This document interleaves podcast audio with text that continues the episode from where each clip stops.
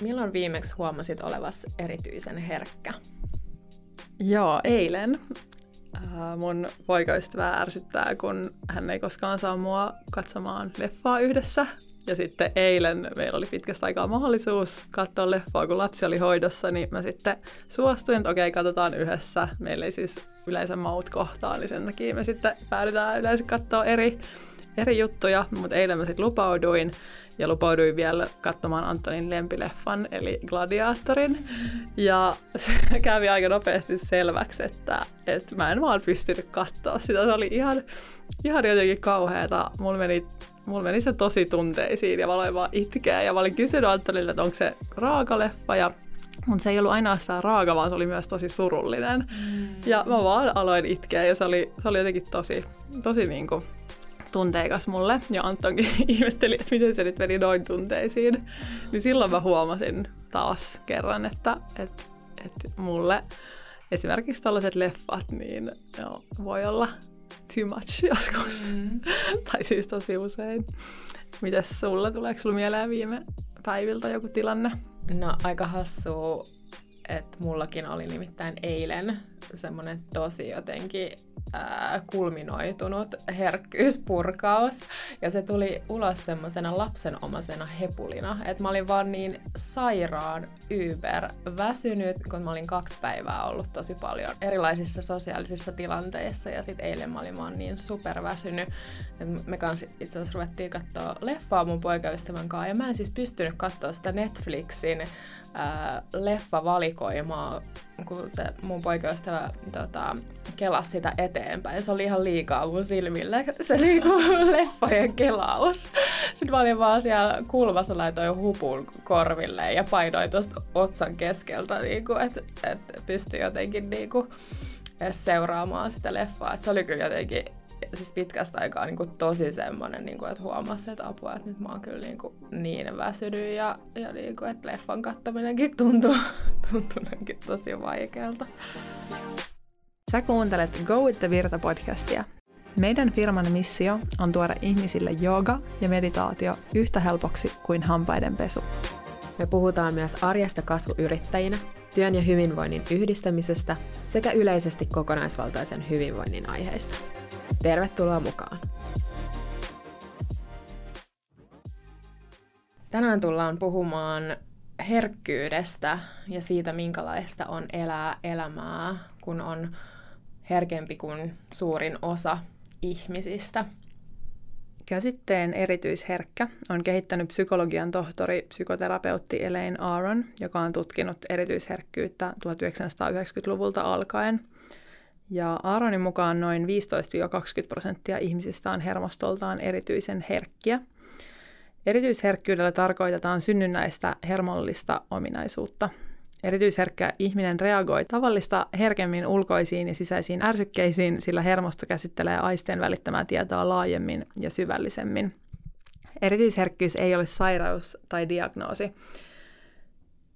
me ollaan sitä mieltä, että tähän termiin ei tarvitse tarttua, mutta se voi auttaa ymmärtämään itseään tai läheistään paremmin.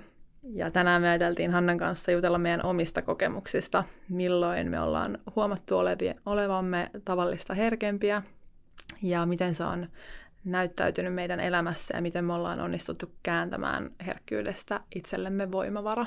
Joo, tullaan tosiaan vähän tutkailemaan meidän suhdetta siihen omaan itseen tämän herkkyyden kautta, meidän suhdetta työhön ja myös sitten ihmissuhteita, miten tämä herkkyys näyttäytyy näissä elämän osa-alueissa. Hanna, milloin ensimmäisen kerran sä muistat tunteneesi olevan erityisen herkkä?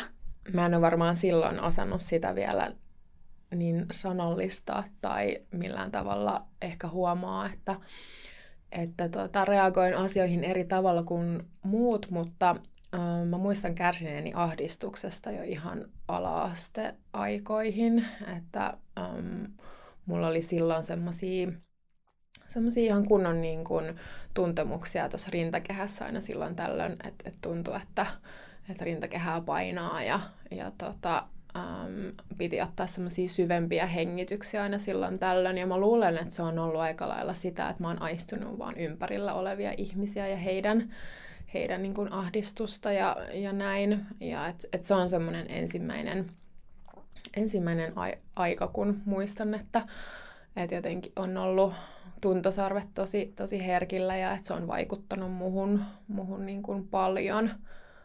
Ja voi olla, että sitä on ollut jo ihan ennenkin alaastetta, koska mä kyllä muistan, että meidän äiti on sanonut, että, että olen reagoinut hyvin vahvasti niin kuin ympärillä, ympärillä oleviin asioihin ja ihmisiin jo ihan siis tosi pienestä lähtien. Ja mä oon ollut tosi, tosi rauhallinen lapsi ja semmoinen niin kuin tasapainottava tekijä. Että varmaan jollain tavalla sitä on aina niin kuin jotenkin just vaan aistunut sitä ympärillä olevaa maailmaa ja ihmisiä ja sitten mukautunut jo silloin ihan pienenä niin kuin siihen, että jotenkin on halunnut, halunnut että se, se elämä ja, ja ihmisillä olisi mahdollisimman hyvä olla. Ja sitten sitä on itse mukautunut siihen ja varmaan jollain tavalla sitten se ahdistus on voinut tulla siitäkin, että ei ole sitten ehkä niitä omia tunteita tuonut aina pintaan. Joo, kuulostaa monet jutut kyllä tutulta. Mä muistan myös ala-asteajoilta, että, että jotenkin usein koki ehkä tulevansa väärin ymmärretyksi. Ja, mm. ja jotenkin mulla oli semmoinen, myös semmoinen rooli, että, että oli semmoinen mukautuja, ehkä yritti miellyttää ää, monia, jotta pääsisi tavallaan porukkaan. Mä jotenkin ehkä tunsin jo silloin olevani, tai siis silloin tunsin olevani jotenkin erilainen, mutta ei osannut just ehkä tavallaan pinpointtaa sitä herkkyydeksi. Ähm, ja otti, otti sitten usein semmoisen mukautujan tai sovittelijan roolin. Mutta mä muistan sitten tuolta ehkä lukioajoista eteenpäin jo paljon tarkempia muistoja. Että esimerkiksi kun halusi tosi paljon olla siinä porukassa. Niin kuin juhliminen oli, oli semmoinen juttu, mistä mä muistan, että, että mä en kyllä koskaan hirveästi nauttinut siitä, mm-hmm. mutta silti aina meni mukaan, että, että oli tosi vahva halu just olla ystävien ää, tai olla porukassa mukana niin silloin sitten tuli tehtyä sellaisia asioita, joista ei, ei ihan hirveästi nauttinut, että näin jälkeenpäin ajateltuna, niin mä olisin varmaan viihtynyt paremmin kotona tai, tai jossain ihan pienessä porukassa, mutta silloin tosi paljon ää, menin mukaan siihen alkoholin käyttöön, jolla sitten pystyi jossain määrin turruttaa sitä omaa herkkyyttään ja tavallaan pääsemään ihmisten kanssa jotenkin samalle samalle levelille, mutta mä muistan jo silloin, että mä, mä tulin paremmin toimeen niiden ihmisten kanssa, jotka oli mahdollisimman selviä. että mä olen esimerkiksi tehnyt, tehnyt tosi, tai saanut tosi hyvän ystävän yksistä bileistä, koska hän oli aina selvinpäin ja autolla. Ja mä sitten muistan, että me, me siellä alettiin juttelemaan ja jotenkin mu- semmoisia muistoja mulla on, että et ei, ei ihan hirveästi nauttinut siitä alkoholista. Ja on siis huomannut jo silloin ja, ja etenkin nykyään, että on tosi herkkä sillä alkoho- alkoholille ylipäätään ja, mm. Ja on niin kuin sitten osannut nykyään jättää sen jo aika lailla pois tai tosi pieniin määriin, että, että se ei vaan itselle sovi. Joo, mulla on myös ehdottomasti alkoholi ollut semmoinen turruttaja ja um, mä muistan, mä en tiedä milloin se on tasan tarkkaan al- alkanut, mutta, mutta mä oon kokenut aika paljon semmoista ahdistusta sosiaalisista tilanteista. Ja senhän tietenkin sit on vasta myöhemmällä iällä tajunnut, että okei, okay, että se johtuu siitä, että on, on vaan niin herkillä siihen, että miten ihmisten, tai lukee niitä ihmisten mikroilmeitä ja eleitä ja, ja analysoi sitä niiden niin kuin olemista ja tunnetilaa niin paljon, että se, se tuntuu jotenkin ylitsevuotavan raskaalta. Ja sitten jotenkin siitä varmaan on tullut semmoinen tietynlainen just miellyttäminen ja semmoinen, että on ollut vähän ehkä hukassa ja ei ollut semmoista itsevarmuutta olla siinä tilanteessa, koska sä oot halunnut olla se tasapainottaja ja mukautuva tyyppi, ettei vaan keikuta sitä vedettä. Ja sitten jossain vaiheessa on huomannut varmasti tosi epätietoisesti, että se alkoholi on semmoinen, mikä just joka vie semmoisen yliherkän analysoinnin ja tosi jopa raskaan semmoisen ajatuspyörän siitä, että okei, okay, miten tämä ihminen nyt reagoi muhun ja onko mä nyt tarpeeksi hyvä tässä tilanteessa ja kaikki tuommoinen on sitten vähän hiljentynyt aina, kun on sit juonut sitä alkoholia ja just, just ei ole sit vaan niin selkeästi jotenkin miettinyt tai aistinut sitä ympärillä olevaa til- tilannetta ja pystynyt olemaan vähän vapaampi. Tai sen se, niin se on ehkä kokenut silloin. Mutta sitten nykyään, kun on enemmän sitä itsetuntemusta, niin en mä edes haluaisi turruttaa itteeni siitä sosiaaliselta tilanteelta tai niiltä keskusteluilta, koska haluu. Varsinkin tietenkin, jos siitä nauttii siitä keskustelusta, niin haluaa olla täysin siinä läsnä ja niin kuin mukana. Että, mut joo, silloin se oli kyllä ihan toistepäin. Miten sä Sonja oot alkanut tuntemaan sit itseäsi paremmin ja ymmärtämään tätä herkkyyden piirrettä itsessäsi? Se on vaatinut kyllä pitkän prosessin. Ähm, että kyllä se joogan ja yrittäjyyden löytäminen elämään noin viisi vuotta takaperin, niin on ollut ehkä isoimmat sellaiset tekijät, jolloin on alkanut ymmärtämään sitä omaa herkkyyttään ja jotenkin kääntänyt sen voimavaraksi. Ja se itsensä tutustuminen on, jatkuu tässä koko ajan, mutta, mutta se on ollut kyllä tosi iso tekijä, että, että on löytänyt sellaisia ihmisiä ympärille, jotka tukee sitä sun herkkyyttä, jotenkin ymmärtää sitä ja, mm. ja antaa tilaa. Ja, ja just, että sen yrittäjyyden kautta niin on päässyt toteuttamaan itseään ja luomaan itselleen sellaisen työn, joka tuntuu merkitykselliseltä, niin siitäkin on saanut, on saanut sellaista itseluottamusta. Miten sä oot, Hanna, alkanut ymmärtämään sun omaa herkkyyttäsi? Mm, mä oon jossain muussakin podcastissa joskus puhunut siitä, että mulla just teini-ikä oli semmoinen jollain tavalla tosi ratkaiseva tekijä siinä, tuli tuli sulkeuduttua aika, aika silleen paljon. Ja, ja tota, silloin oli kaiken näköistä elämässä meneillään ja, ja tota, tuntui, että se niiden kaikkien tunteiden tunteminen oli itselle silloin vaan vähän liikaa. Että oli ne omat tunteet ja sitten oli ne ympärillä olevat tunteet ja kaikki, kaikki siihen, siitä, siitä väliltä.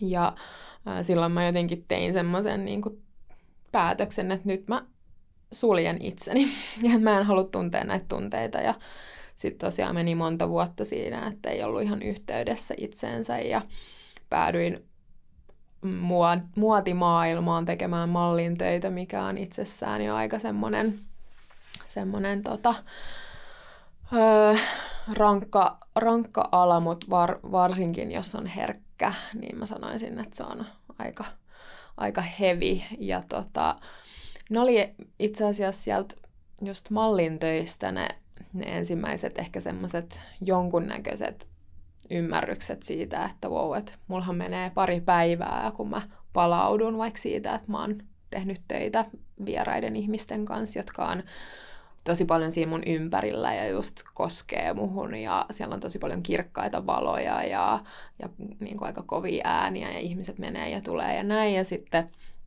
mulla tosiaan meni niin kuin ihan pari päivää silleen, että mä olin superväsynyt aina niiden keikkojen jälkeen.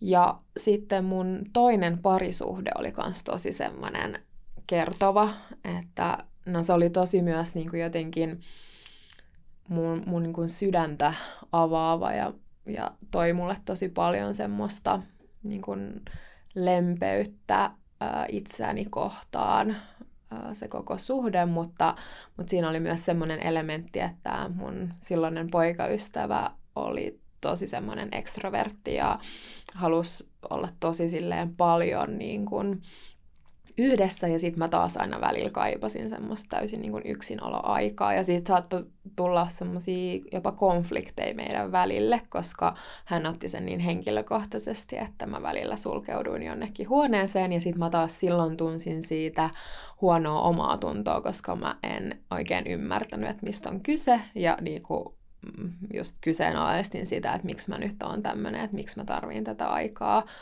yksinäni, että, että on, onko musta jotain vikaa. Ja nämä oli siis tosi yleisiä siis just sosiaalisten tilanteiden jälkeen. Ja muutenkin. Ja tota, sitten jossain vaiheessa mä löysin netistä tähän aikaan semmoisen erityisherkkyystestin. Tein sen ja mä niin kuin, tuntui, että jotkut taivaan portit aukesivat. Se niin kuin, ymmärrys itseä kohtaan niin kuin, vaan laajeni ihan älyttömästi. Ja, ja mä sitten kerroin tästä just mun silloiselle poikaystävällekin ja se tuntui, että se oli sillekin tosi iso helpotus siinä mielessä, että, että tota, pystyi ymmärtämään hänkin sit mua paremmin ja, ja niin kuin ei sit ottanut sitä millään tavalla enää henkilökohtaisesti jälkeen, sen jälkeen. Et se parisuhde oli varmasti semmoinen yksi, yksi iso juttu, koska tosiaan siinä oli niin iso ero meidän välillä. Ja tota, että sehän se varmasti on yksi niin kun, ö, erityisen herkän ihmisen haaste, just ne ihmissuhteet, että siihen, siihen liittyy niin paljon semmoista jotenkin ehkä huonommuuden tunnetta tai semmoista huonoa omaa tuntoa, kun ei pysty olemaan samalla tavalla ihmisten seurassa ja yhtä pitkään, että joskus jos viettää ihan niin kuin äh, ystävienkin kanssa viikonloppua jossain mökillä ja on tosi ihanaa ja kivaa, niin silloinkin joutuu ottaa niitä niin kuin yksinäisiä hetkiä siellä, jotta pystyy olemaan niissä niin kuin täysissä energioissa, että se ei ole millään tavalla niin kuin ihmiskohtaista, että se vaan on se, on se juttu siinä vaiheessa, kun se hermosto kuormittuu helpommin. Mä muistan tosi hyvin oikeastaan kaikista tällaisista festareista ja muista, missä on ollut tässä vuosien varrella, että aina se hetki, kun menee sinne sinne vessaan, niin on ollut mulle semmoinen, no niin, nyt muutama hengitys tässä, että mä oon yksin tänne muutaman minuutin. Joo. Se on ollut jotenkin niin vahva se kokemus, kun siellä, siellä festareilla on kuitenkin niin paljon sitä porukkaa ja, ja valoja ja ääniä ja ystäviä ja näin, niin, niin se on ollut mulle ihan henkireikä sellaiset niin mini-mikrohetket yksin. No miten sitten tänä päivänä, mille asioille sä koet Sonja olevas erityisen herkkä ja miten tämä suhde sun herkkyyteen näyttäytyy tänä päivänä? Ähm, nyt me ollaan puhuttu tähän asti aika paljon tämmöisistä tavallaan negatiivisista jutuista, mm. mutta, mutta tänä päivänä on kyllä löytänyt siitä herkkyydestä tosi paljon hyvää. Mutta jos mä aloitan sillä, että että et millä asioille on erityisen herkkä, niin, just niin kuin koville äänille mä oon huomannut, että mä en voi sietää esimerkiksi sitä, jos ollaan vaikka autossa miehen kanssa ja siellä pauhaa musiikit kovalla ja sitten nykyään on siinä lapsi, joka saattaa huutaa, niin se on mulle esimerkiksi semmoinen mm. täysin no-no, että mä saatan saada ihan sen niin hermorovahduksen siinä kohtaa, että kovat äänet on yksi juttu. Ähm, just kirkkaat valot, että mä esimerkiksi kyllä vaadin sitä, että iltaisin himmeletään valoja ja tämän tyyppistä. Just mä oon huomannut, että, että valvominen on mulle kans nykyään tosi semmoinen ää, iso juttu, että, että mä en vaan yksinkertaisesti suostu valvomaan, kun ihan, ihan niin kuin, ää, erityisen tärkeissä tapauksissa. Ää, humalaiset ihmiset on mulle edelleen ihan, ihan semmoinen no-no, että jotenkin huomaa tosi selkeästi sen eron energiatasoissa. Sitten mulle esimerkiksi just säännöllinen ruokailu on, on tosi tärkeää, että huomaa heti, miten, miten se oma mieli muuttuu, jos ei saa ruokaa säännöllisesti. Uh, uni on, on iso juttu. No mä puhuin valvomisesta, mutta just se, että saisi sais tarpeeksi unta, niin sen mä huomaan, että se on mulle tosi tärkeää, että nyt esimerkiksi pienen vauvan kanssa, kun on joutunut valvomaan, niin sen kyllä huomaa, että miten, miten se jotenkin muuttaa itseään versus sitten taas tiedän monia ihmisiä ystäväpiirissäkin, jotka pärjää tosi vähillä yöunilla niin kuin jonkin aikaa ilman, että se hirveästi vaikuttaa heihin. Mutta herkkyydessä on tosiaan tosi paljon myös hyvää. Että mä esimerkiksi koen, että se, että on herkkä, niin on mahdollistanut tämän työn, mitä me molemmat tehdään. Mm. Että et on ylipäätään löytänyt joogan ja on löytänyt joogan kautta ihan, ihan saanut tosi paljon elämään ähm, niin työn kuin uusia ihmisiä, kuin ihan uudenlaisen tavan ymmärtää itseään sen joogan kautta. Ja mä luulen, että erityisherkillä aika tyypillinen piirre on myös semmoinen tietynlainen uteliaisuus, mistä mä taisin mainita. Että mä oon aina ollut, ollut tosi utelias ähm, tapaamaan uusia ihmisiä ja kokemaan uusia asioita. Ja mä esimerkiksi inspiroidun kyllä tosi helposti, että joku, mm. joku niin kuin hyvä keskustelu ihmisen kanssa tai hyvä biisi vaikka, niin se saa, musta tuntuu, että, että se saa mut ihan eri leveleille kuin, kuin ehkä joku, joka ei ole niin herkkä. Mm. Että et siinä on just tosi monta eri puolta. No sitten yksi juttu, mistä me ollaan puhuttu aikaisemmassa podcast-jaksossa, on vahva intuitio. Ja intuitio taas on, on mahdollistanut sen, että on onnistunut tekemään sellaisia päätöksiä, että on, on nykyään semmoisessa elämäntilanteessa, joka tuntuu täysin omalta. Että, että se erityisherkkyys on, on antanut tosi paljon. Ja sitten semmoinen tunteellisuus on kyllä ihan selkeä juttu, että esimerkiksi niin kuin tuossa alussa mainitsin, niin mä itken tosi helposti, ää, etenkin nykyään, ehkä myös ää, raskaudesta alkaen jotenkin ihan ekstra helposti, mutta, mutta se on myös hyvä juttu. Mä, mm, mä jotenkin koen, että, että kokee itse kaikki tunteet tosi vahvana, mikä on varmasti tyypillistä erityisherkillä. Ja siinä on ää, niin puolensa, että, että ainahan se ei ole niin kivaa tuntea kaikki tosi vahvasti, mutta sitten mä myös koen samalla, että se on rikkaus.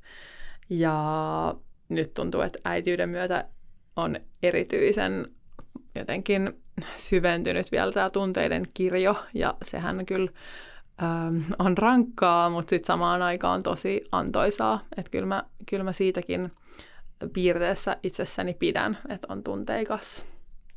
Ja tosiaan tuntuu, että tämän äityyden myötä on sellainen oma herkkyystutka moninkertaistunut vielä ja on tullut erityisen tärkeää siitä, että, että löytäisi keinoja jotenkin purkaa sitä, sitä tavallaan kuormaa, että, että kun on niin paljon vähemmän omaa aikaa nykyään, että saisi pidettyä sen oman hyvinvoinnin yllä, koska niin helposti sitä tässä äitiydessä laittaa omat tarpeet ähm, tavallaan viimeiseksi.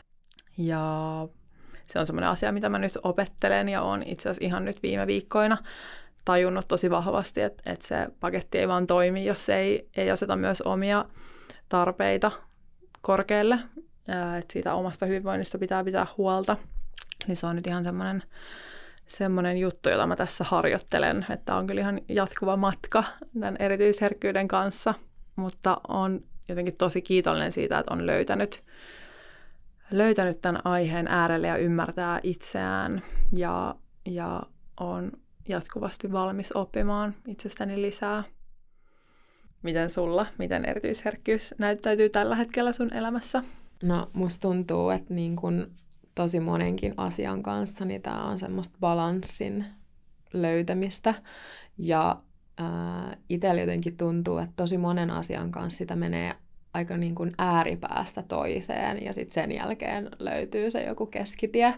Että samoin on ollut tämän kanssa, että niin kuin mä just mainitsin, niin, niin sitä oli niin sulkeutunut niiltä omilta tarpeilta ja omilta piirteiltä silloin aikaisemmin, niin sitten kun se se niin kuin aihe rupesi jotenkin avautumaan ja rupesi herkistymään uudelleen, niin sit sitä oli myös niin kuin tosi herkkä.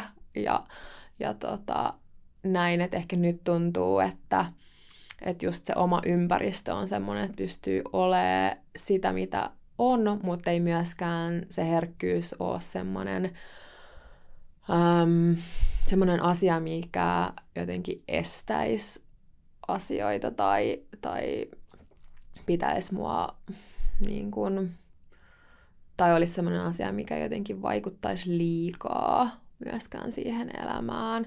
Mutta se itsetuntemus on, on tietenkin se isoin juttu siinä, että se koko ajan syventyy ja on syventynyt. Ja sitä kautta on just löytänyt ää, ymmärrystä itse, itseään kohtaan, empatia itseään kohtaan et mä luulen, että se itse myötätunto on ehkä niistä se tärkein asia, että ei just vaadi itseltään niitä asioita, mihin se kroppa ja mieli ei oikeasti taivu jollain tietyllä hetkellä. Ja sitten, että on ruvennut laittaa niitä rajoja, se semmoinen tietty niin kuin miellyttäminen ja semmoinen, että pitäisi aina sopeutua tilanteisiin, niin mä kyllä huomaan sen nykyään tosi selkeästi, että jos semmoinen tilanne on päällä ja mä niin kuin jotenkin mukaudun siihen, niin tota, niin, niitä on vaan ruvennut just huomaamaan enemmän ja sitten jotenkin se navigointi sitten semmoisissa tilanteissa, niin no, se on vaihtelevaa, mutta, mutta tota, tulee kyllä niin kuin paljon selkeämmin esille ja, ja mä oon aika varma, että mä oon vaikka nykyisessä niin kuin parisuhteessa niin aika, aika silleen tarkka mun omista rajoista, että mä en mene niin kuin toisen ihmisen, tai mä pystyn olemaan empaattinen, mutta mä en myöskään huk, niin kuin, hukuta itseäni sen toisen ihmisen tunteisiin, kun taas sit aikaisemmin on saattanut olla missä tahansa ihmissuhteissa,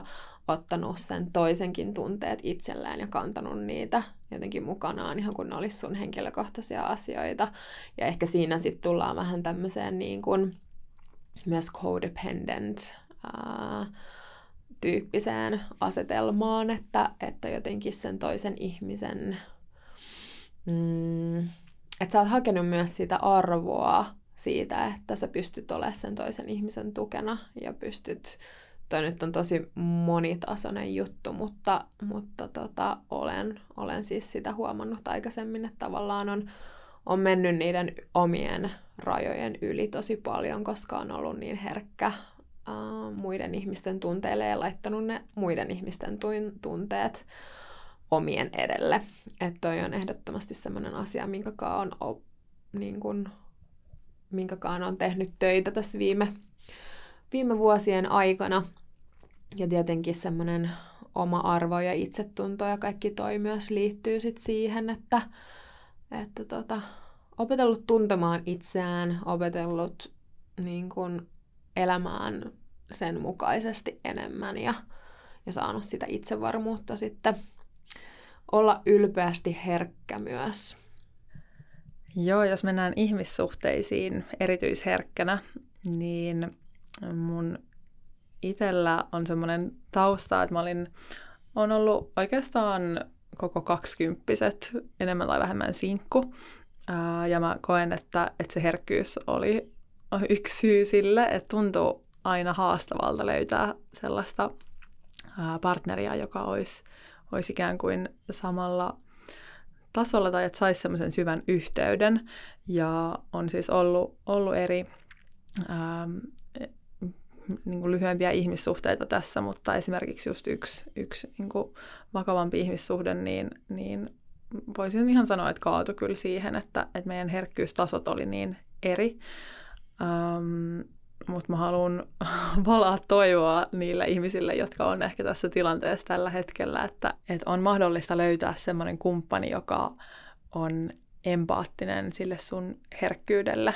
Ja, ja mun mielestä ei kannata tavallaan tyytyä ö, yhtään vähempään. Että et itse mä kuulin vuosia semmoisia kommentteja, että et, et sun standardit on liian korkealla ja että sä et tule koskaan löytymään tyyliin ketään ja, ja näin. Ja se oli se pelko itselläkin, että tuntui, että, että on jotenkin sen verran herkkä, ähm, ettei just löytäisi semmoista ihmistä, jonka kanssa kohtaa arvot ja, ja kommunikaatio ja tavallaan kaikki. Mutta se on mahdollista sitten 28-vuotiaana sitten just noin kahdeksan vuoden semmoisen enemmän tai vähemmän sinkkuilun jälkeen löysin, löysin semmoisen ihmisen, jonka kanssa tuntuu, että, että kohtaa. Ja sitten deittailu itsessään on myös kans semmoinen, joka voi erityisherkälle tuntua erityisen kuormittavalta. Ainakin mä itse muistan, että mä ajattelin, että ei mulle jotenkin ole resursseja käydä dateilla, että kun ei oikein semmoinen tyyppi, että nauttisi niin paljon semmoisista esimerkiksi tavallaan kevyistä keskusteluista, mm-hmm. että et toivoo aina niiltä keskusteluilta semmoista syvyyttä, niin sitten kun ei tunne ihmistä etukäteen, niin se tuntuu jotenkin vaikealta heittäytyä deittailuun. Ähm, mutta tähänkin mun, mä kannustaisin, ähm, jos sä oot mahdollisesti sellaisessa tilanteessa, äh, niin, niin rohkeasti viemään esimerkiksi sitä sun deittikumppania sun omiin harrastuksiin. Et mä esimerkiksi vein Antonin meidän toisilla treffeillä niin joogatunnille, ja se oli mun mielestä hyvä semmoinen, semmoinen testi, että, että miten hän niin reagoi siihen, että mm. että että mä niin kuin mun historiassa olisi ollut sellaisia miehiä, jotka ei olisi niin kuin yhtään tavallaan lämmennyt sille ajatukselle, niin se, on mulle, se kertoo mulle niistä arvoista ja semmoisesta tietynlaisesta joustavuudesta ja kunnioituksesta niitä sun omia ää, intohimoja kohtaan. Että ei tarvitse todellakaan olla samat intohimot ää, tai harrastukset, mutta täytyy kunnioittaa niitä toisen niin kuin, arvoja elämässä. Tuleeko sulla Hanna mieleen sellaisia tilanteita, jossa herkkyystasot ei ole kohdannut ihmissuhteissa? Joo, lukemattomia kyllä. Öm, mä oon saanut kuulla tosi paljon sitä, että mä oon liian herkkä. Ja niin kuin, sehän on tietenkin varmaan pahin asia, mitä voi erityisherkälle sanoa, koska sit sitä jotenkin just turruttaa sitä, sitä ää, piirrettä itsessään. Mutta sitten mm, ehkä just toi äh, ihmissuhteet tai ylipäätään sosiaaliset tilanteet, niin toimista puhuit, että itselle on ollut niin vaikea puhua semmoista small talkia. Ja se on jotenkin semmoinen yksi asia, mistä tuntuu aina, että on ollut se ulkopuolinen ja semmoinen, että ei vaan niinku sopeudu niihin tilanteisiin, kun sit sitä vaan haluaisi mennä suoraan sinne syvään päätyyn ja jossain just, just niin kuin juhlissakin, niin sitä aina päätyy sitten jonkun yhden ihmisen kanssa sinne seinän vierustalle puhuu moneksi tunniksi ja, ja tota, näin, mutta sitten se on taas kyllä auttanut löytämään niitä samanhenkisiä ihmisiä kyllä elämään. Että mä kans koen, että mä oon ihan pienestä asti, mulla on aina ollut semmosia muutamia hyviä ystäviä ja ihmisiä mun elämässä, kenen on sitten vaan klikannut ihan heti, että jotenkin on pystynyt näkemään ihmisten läpi aika hyvin ja just se tavallaan myös energiaherkkyys, että on silleen, että okei, että tonkaan mun, munkaan klikkaa, niin tulee aika selkeästi silleen. Ja sitten se myös tuntee, että jos se ei klikkaa. Ja, ja tota, näin, mutta että se syvällisyys on kyllä ehdottomasti myös semmoinen, semmoinen asia, mitä mä arvostan parisuhteessa, että, että mulla oli aika pitkään semmoinen jotenkin uskomus, että, että, että miehet ei nauti semmoisista syvällisistä keskusteluista tai että äm, ne ei halua äh, niin kuin dig deep tai puhua omista tunteistaan ja, ja näin, mutta, mutta se ei kyllä pidä paikkaansa. Että kyllä mä oon tällä hetkellä niin semmoisessa parisuhteessa, missä ne keskustelut on kyllä ihan parasta antia ja, ja huomaa, että myös mun poikaystävä tykkää niistä niin kuin ihan yhtä paljon kuin minä. Öm, ja tota, näin, mutta on niin kuin just aikaisemmissa suhteissa on kyllä selkeästi ollut sitä eroavaisuutta, että, että ei ole mennyt ne, ne niin kuin elämän tavallaan ehkä arvotkaan yksin tai se, että, että toisen on ollut hirveä tarve sit vaikka elää semmoista jotenkin miten se nyt sanoisi, nopeampaa ja tosi paljon sosiaalisempaa elämää ja semmoista niin kuin, mm, että suhteita on päättynyt myös sen takia, että ollaan huomattu, että halutaan vaan ihan eri, eri asioita elämästä, mikä se nyt on tietenkin tosi yleistä myös ihan ihmisille, jotka ei ole herkkiä, mutta tavallaan ehkä se, että, että se jokapäiväinen arki sit näyttää, näyttäisi eri, erilaiselta. Ja, että tota, ja eihän siinä todellakaan ihan ta, niin kuin täysin samanlaisia tarvii olla, mutta just se, että se toinen pystyy ymmärtää sitä sun herkkyyttä, koska myös se herkkyys on ehkä semmoinen asia, ähm, mikä sitten tuo sille toiselle ihmiselle myös hyvin paljon, jos sitä pystyy vaalimaan, että on se niin kuin empaattisuus ja se, että pystyy ymmärtämään toista ihmistä tosi syvällisesti mä tänä aamuna kysyin mun poikaystävältä, että miten tämä mun niin kun herkkyys näyttäytyy sun mielestä tässä meidän suhteessa.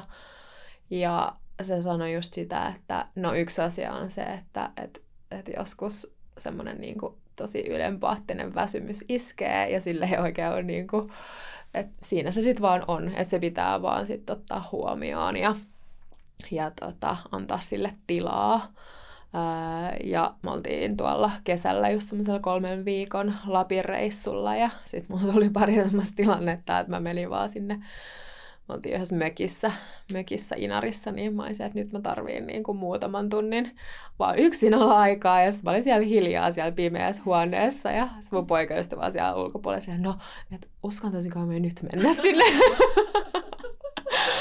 ja tota, hän on myös siis herkkä selkeästi, mutta et just vaan super ekstrovertti, mutta et, et ymmärtää kyllä tosi hyvin sen mun tarpeen ja, ja niin kuin mä arvostan sitä tosi paljon.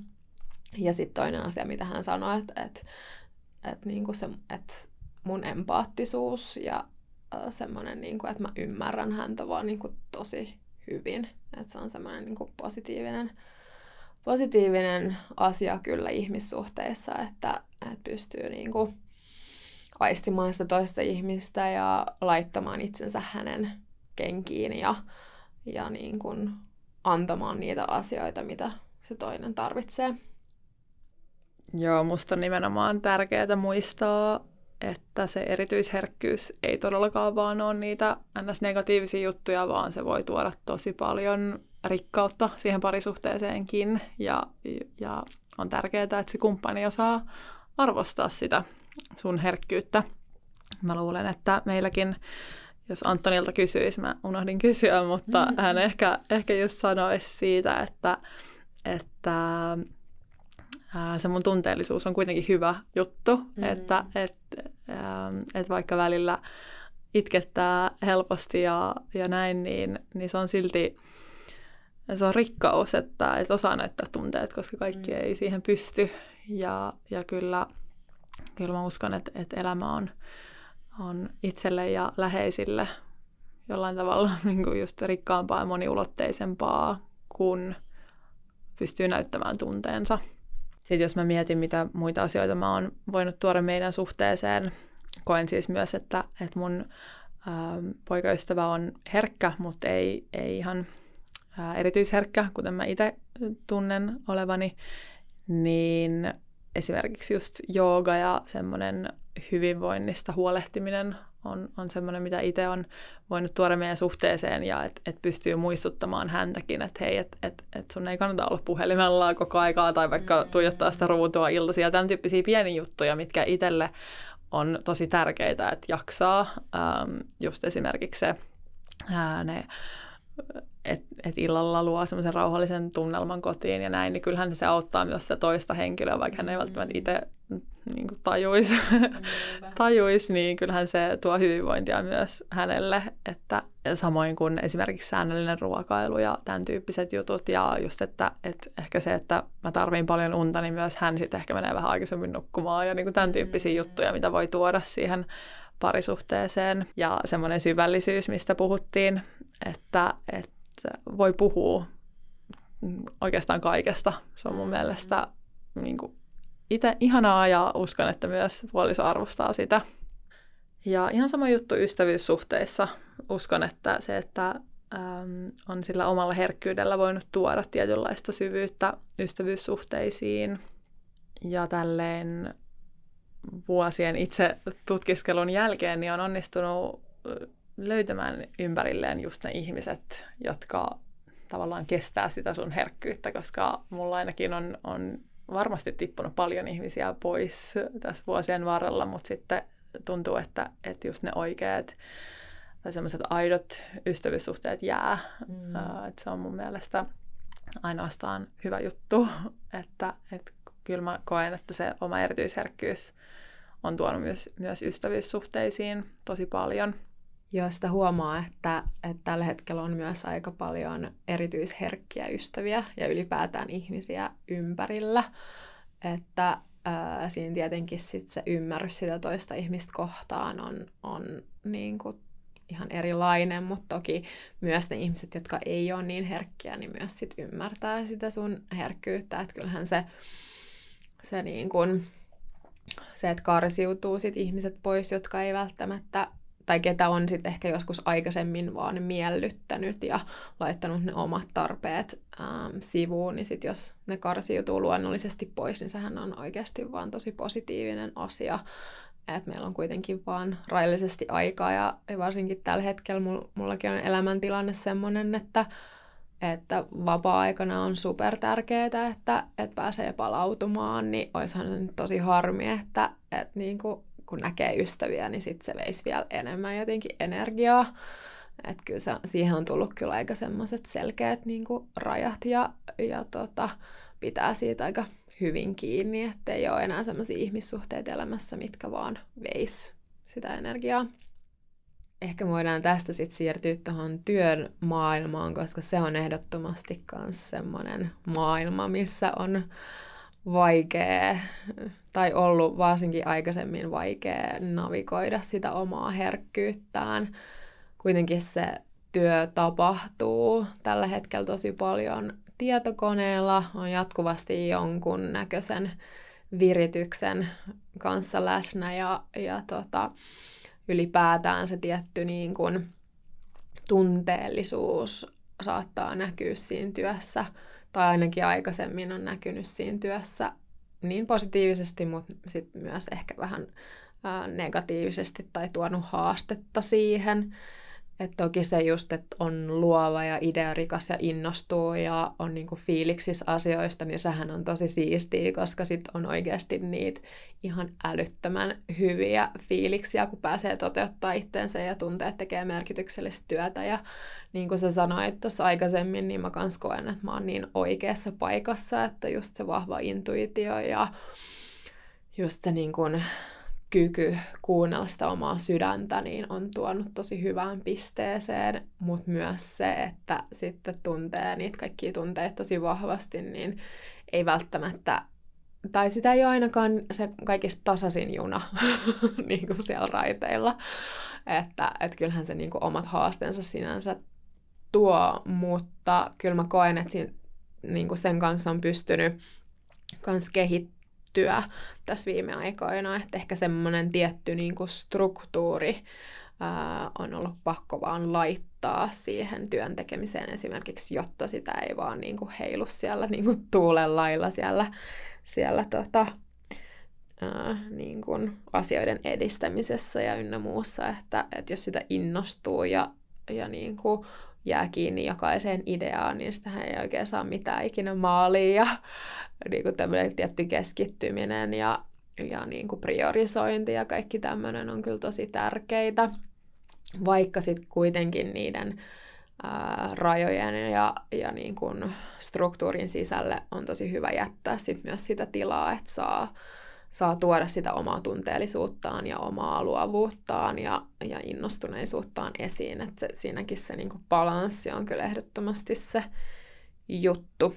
Ja äm, itellä, niin kuin mä tuossa meidän edellisessä podcast-jaksossa puhuin, niin tänä vuonna on ehdottomasti tullut se oma her- hermoston herkkyys kyllä esiin ihan eri tavalla, äm, että on vaan pakko ollut implementoida siihen omaan arkeen mahdollisimman paljon sitä hermostoa rauhoittavia asioita ja silleen niin kuin tosi systemaattisesti, koska työtä on ollut paljon ja työtä on ollut vielä enemmän just siellä koneella ja verkossa, niin kuin varmasti meillä kaikilla, kaikilla muillakin. Ähm, ja tota, sitten se on vaan ollut tosi tärkeää, että, että se hermosto ei pääse ylivirittymään ää, niin kuin koko ajan. Et toki, toki se on välillä virittynyt, mutta tavallaan sen tunnistaminen ja sit niiden palauttavien asioiden tuominen siihen arkeen on vaan, on vaan niin kuin entistä tärkeämpää. Mä huomaan, että mulla menee niin kuin viikonloput nykyään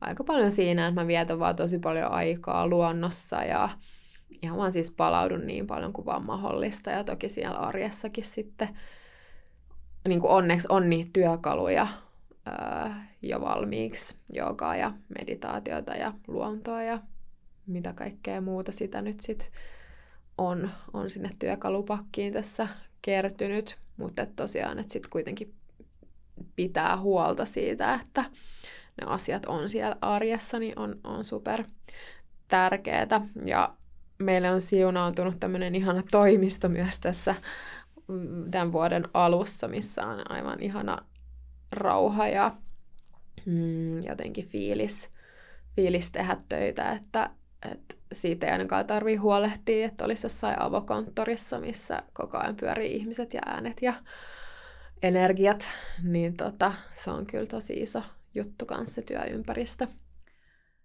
Joo, erityisen herkän ihmisen hän voi olla haastavakin löytää sellaista työtä, josta oikeasti nauttii, jonka kokee merkitykselliseksi, koska se on tosi tärkeää herkälle ihmiselle usein. Ja jossa se työkulttuuri tukee sitä omaa mm. jaksamista ja palautumista ja sitä, että pystyy tekemään ne työt mahdollisimman hyvin. No meillä on molemmilla sellaisia kokemuksia, että ollaan aikaisemmin oltu avokonttorilla just töissä ja, ja oltu kaikkien laitteiden äärellä ja on, on tavallaan vaadittukin sitä, että, että on aika saatavilla koko ajan. Ja se on ollut ainakin mulle ihan äärimmäisen kuormittavaa ja muistan, että, että, että se ei ollut kyllä mitään parasta aikaa mulle semmoinen, että, että ei, ei ihan nähnyt myöskään sitä, että miksi tekee just sitä työtä, tai että ei kokenut sitä niin merkitykselliseksi, ja sitten samaan aikaan sulla on tosi paljon ärsykkeitä tulee ympäriltä. Että on tosi kiitollinen, että, että ensinnäkin me ollaan uskallettu ryhtyä, ryhtyä yrittäjiksi, ja myös luotu semmoinen työkulttuuri, joka tukee meidän molempien omia tarpeita siinä mielessä, että, että me pystytään palautumaan ja tekemään töitä sen eteen, että, että, että jaksetaan tehdä mahdollisimman hyvin töitä. Et se on mun mielestä tosi tärkeää erityisherkällä ihmisellä miettiä, että, että mitä tavallaan mitä vaatii sieltä omalta työltään, koska sitten myös se herkkyys mahdollistaa sen, että, että on usein tosi paljon annettavaa, mutta se vaatii sen, että, että sulla on sopivat puitteet. Eli esimerkiksi se, että jos ei kestä ärsykkeitä samalla tavalla kuin kollega, niin, niin silloin kannattaa tehdä jotain sen eteen.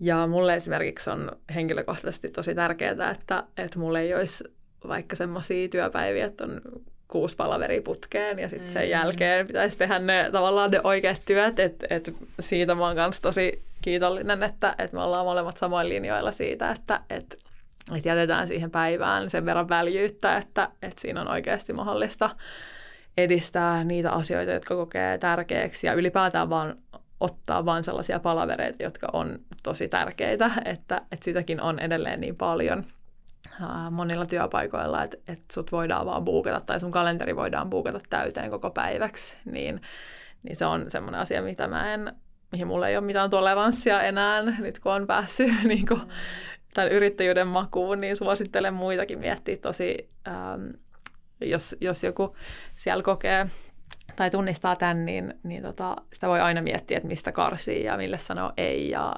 kommunikoida vaikka esimiehen kanssa, että et, et mitä vaatii siltä omalta työltään, että tosi usein voi sopeuttaa niitä omia työpuitteita, mutta sen eteen täytyy sitten just tiedostaa, että mitä itse tarvii ja kommunikoida.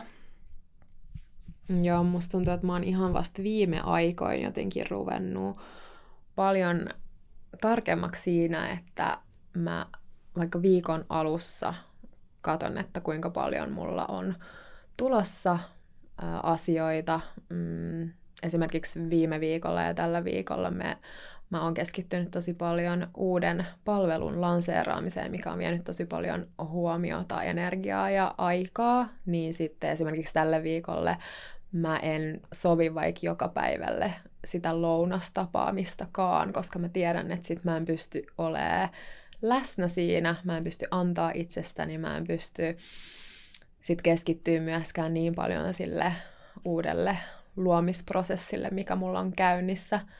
Mutta sitten taas, jos on viikkoja, että on vähän enemmän semmoista perustekemistä, niin sitten mä tosi mielellään kyllä sovin niitä lounaita ja tapaamisia enemmän, koska sitten jos pystyy olemaan enemmän läsnä, niin niistä saa tosi paljon. Mutta toi on semmoinen asia, minkä on tunnistanut ihan tässä tosiaan vasta aika niin kuin viime aikoina, tai se on selkeentynyt ja, ja niin kuin se suunnitelmallisuus on tullut paljon enemmän osaksi sitä arkea ja, ja tota, just ihan niin kuin tiedostaa jo, että okei, että jos mulla on vaikka kolme päivää putkea aika paljon kaikkea, niin sitten on kyllä pakko ottaa parille seuraavalle päivälle vähän rennompi, rennompi aikataulu, koska muuten sitä sitten vaan ylikuormittuu ja ei pysty sitten antaa kenellekään eikä millekään enää mitään. Niinpä, toi on tosi tärkeää, koska useinhan ne jutut olisi tosi kivoja, niin olisi tosi kiva sanoa kyllä melkein mm. kaikkeen, mitä, mitä mahdollisuuksia tulee, mutta, mutta jotta pystyy keskittyä siihen, mihin, mitkä on oikeasti sillä hetkellä tärkeimpiä asioita, niin täytyy myös osaa sanoa ei ja jättää sinne kalenteriin myös tilaa. Mitä mieltä sä Sonja oot, millä keinoilla me pystytään tukemaan sitä omaa herkkyyttämme palautumiseen ja kaikkeen muuhun? Joo, mulla on tämmöinen kymmenen kohdan äh, lista keinoja, jotka mä käyn nopeasti läpi. Eli ensimmäisenä on itsetuntemus. Se on niin tärkeää tuntea itsensä mahdollisimman hyvin, jotta voi välttää esimerkiksi väärin ymmärrety- ymmärretyksi tulemisen fiiliksen ja jotta osaa kommunikoida muiden kanssa. Toisena kohtana omien tarpeiden tunnistaminen, eli niin kuin ollaan jo puhuttu meidän tarpeista, niin me esimerkiksi Hannan kanssa koetaan tärkeäksi se, että saa omaa tilaa ja omaa rauhaa päivittäin, ähm, että on väljyyttä aikataulussa. Mä itse arvostan sitä tosi paljon, että mä pääsen lähes joka ilta aikaisin nukkumaan, saan säännöllisen ruokarytmin ja esimerkiksi just sen himmeän valaistuksen illalla, että se tunnistaa omat tarpeet, mitä, mitä mä tarvitsen voidakseni hyvin. Esimerkiksi jos on intohimo työssään tai äiti tai muuten elää intensiivistä elämää, niin se oman hyvinvoinnin priorisointi saattaa helposti jäädä taka-alalle, niin se on älyttömän tärkeää. Neljäntenä on rajojen asettaminen. Siitäkin ollaan puhuttu tänään, eli mille asioille sanoa ei ja missäkin tilanteissa. Viidentenä kohtana maadoittuminen ja hermoston rauhoittaminen. Me ollaan molemmat Hannan kanssa rakastuttu piikkimattoon. Se on tosi hyvä tapa rauhoittaa omaa hermostoa ja purkaa stressiä. Toinen ihana keino on, on koskettaa maata, eli ihan käsillä tai ottaa kengät pois jalasta ja, ja maadoittua sillä tavalla. Kuudentena kohtana luonto, eli viettää aikaa luonnossa. Ihan älyttömän tärkeää ja ihanaa. Seitsemäntenä kohtana on tunnollisuus, josta ei tänään taidettu hirveästi puhua, mutta, mutta erityisherkillä ihmisillä on tapana olla tunnollisia ja haluta tehdä kaikki heille annetut tavallaan tehtävät ja täyttää heitä kohtaan tulevat odotukset, joten äh, usein saattaa olla tarpeen höllätä, jos olet esimerkiksi sellainen, että sä haluat tehdä kaikki sun to-do-listalta ja mielellään vielä etuajassa, niin silloin saattaa olla tarpeen, tarpeen miettiä, että, että voisiko, olisiko siinä varaa vähän höllätä tai vähintään suunnitella niin, että et ota vastaan enempää kuin mihin kykenet. No sitten kahdeksantena kohtana anna tunteiden virrata, eli, eli se, että antaa itselleen luvan kokea ne eri tunteet, ihan, ihan kaikenlaisen, kaikenlaiset tunteet on todella tärkeää, ettei ne jää sinne kehoon patoutumaan. Yhdeksäntenä kohtana on kosketus, eli jos sulla esimerkiksi koira lähellä, niin käy halimassa säännöllisesti koiraa. Tai ystävien halaaminen on mun mielestä ihana, ihana tapa osoittaa välittämistä ja, ja saada kosketusta.